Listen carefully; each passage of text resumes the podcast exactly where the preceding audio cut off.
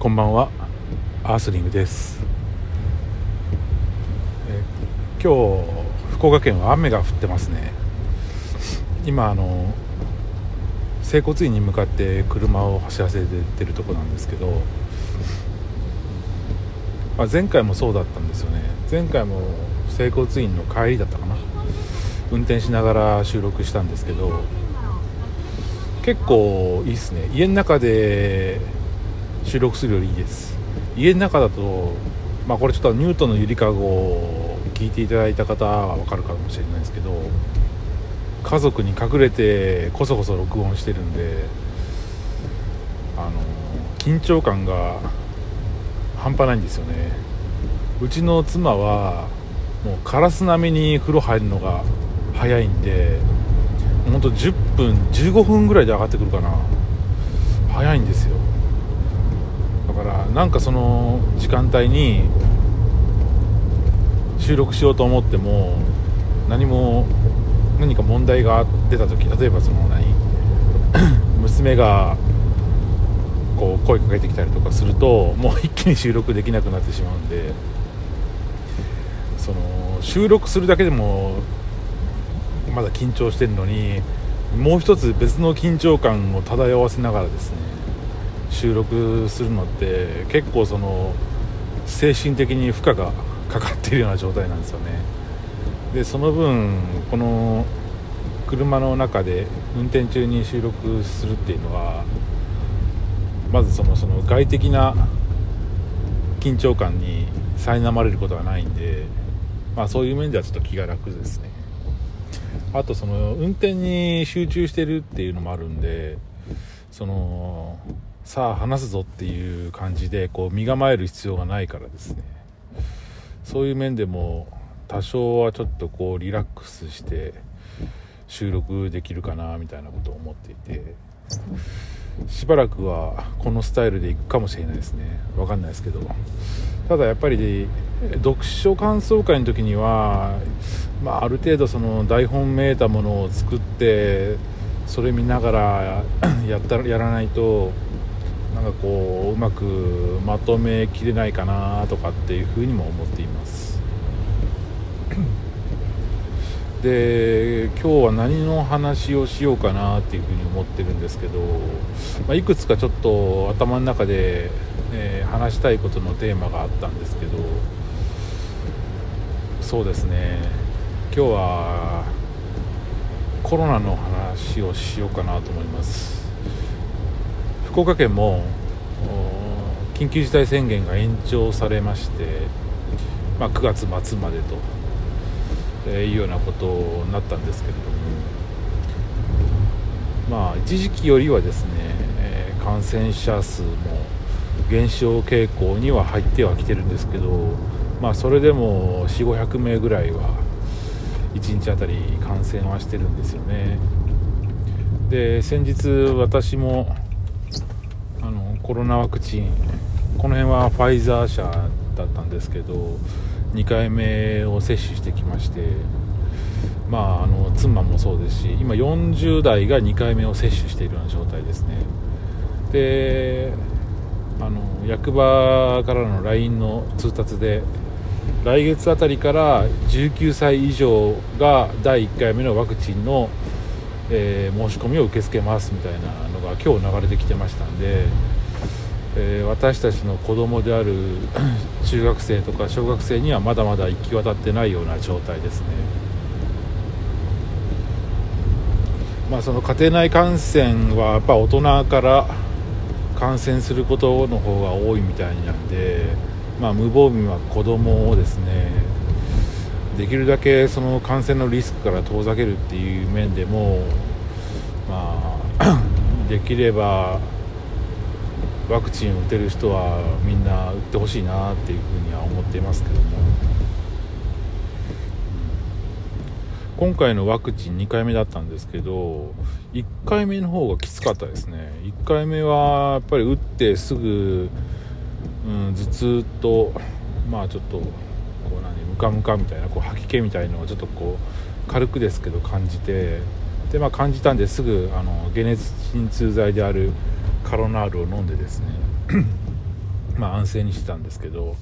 腕の痛みが想像以上に痛くてですねこう左腕に打ってもらったんですけどそうねこう腕を上げるのがきつかったですね。3日間ぐらいきつかったのかな。うん。そうそれに対して2日目2回目に打ったやつはまあそうでもなかったというか、まあ、あらかじめその1回目で症状の出方っていうのがこう自分なりに分かったんでもう早めにカロナールを飲んでで腕もですね、うんまあ、ちょうどあの稲刈りのシーズンだったっていうこともあってそんなにこうゆっくりできなかったんで、えー、接種した翌日からは普通にもう農作業してたんですよね。で腕をやっぱりある程度動かしてた方が筋肉の硬直がこう緩和されたのかなっていうのもあって1回目ほど腕の痛みは感じませんでしたね。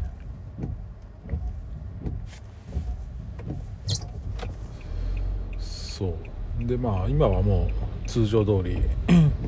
えー、副反応ももう終わって通常通り動いている形ですね。今回の緊急事態宣言の延長はちょっときつかったですね。ショックでした。と言いますのも今の中3の娘があの中学校で和太鼓部に所属してるんですけど、えー、最後のコンサートがですね、えー、まあ、ホールで行われる予定だったんですよ。で1年生から3年生までで合計11曲か12曲を叩いてで地域の方々にもお越しいただいて、で入場料を取ってですね、えー、やるっていう形だったんですけどまあ緊急事態宣言が延長になったっていうこともあってですね3年生だけで5曲でホールは禁止。で学校の玄関前で、えー、まあささやかにやるっていうようなことになりましてこの3年間ずっとこう練習で汗を流して手に豆を作って頑張ってきたんですけどこうついぞ人様に披露する機会っていうのがもうほぼなかったですね。3年生になってからはもう1回もなかったかな。2年生の時に1回あったかな。まあ、それもまあちょっとしたイベントで 2曲ぐらいやったかな。ちょこっと叩くだけで。でその時はまだ3年生当時の3年生もまだいましたんで、まあ、主力ではないんですよね。から結局もう3年生になってもうせっかく自分たちの天下だっつって喜んで練習に励んでたんですけど一度も叩くことなく今回学校で家族だけが、えー、観覧する中でですね、えー、ささやかに、まあ、優秀の美を飾るっていうことで来週行われますけどまあそれを、まあ、しっかり見届けたいなっていうふうには思っています。10月にもあともう1回あるんで、うん、まあそこが終わるまではですねいくらその私も2回接種してるとはいえ、まあ、感染する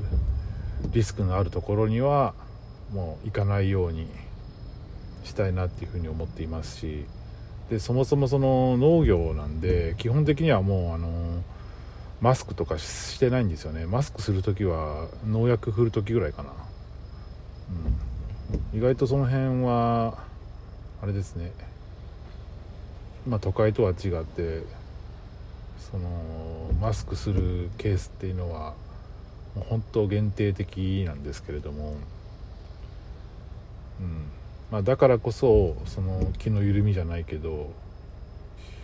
こう外出した時には感染にはやっぱり気をつけたいなっていうふうに思いますね。先日ひどかったですね。あの愛知のライブちょっとニュース問題になってましたけどイベントとかそのライブとかやることについてはまあその経済活動はねこう回していかなきゃいけないから、うん、ある程度は仕方ないしまあルールを遵守してやっていかないといけないかなっていうふうに思ってる方なんですけどまあ行く行かないは別として、まあ、私はそういう状況でも行きませんけど現在もですね。まあああいったそのアルコールが振る舞われたりどんちゃん騒ぎをするようなライブが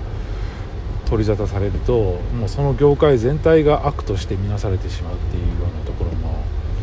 ありますんでまあこういうご時世だからこそですね大人が節度を守って社会生活をやっていかなきゃいけないのかなっていうふうなことを思っていますね。全員にワクチンが行き渡ればまだいいんですけど子供は本当まだ無防備のまんまですからね大人の行動が今問われているっていうふうに思っていますね。はい。まあまあそんなことを今回思いました。はい。じゃあ失礼いたします。ありがとうございます。アスリーでした。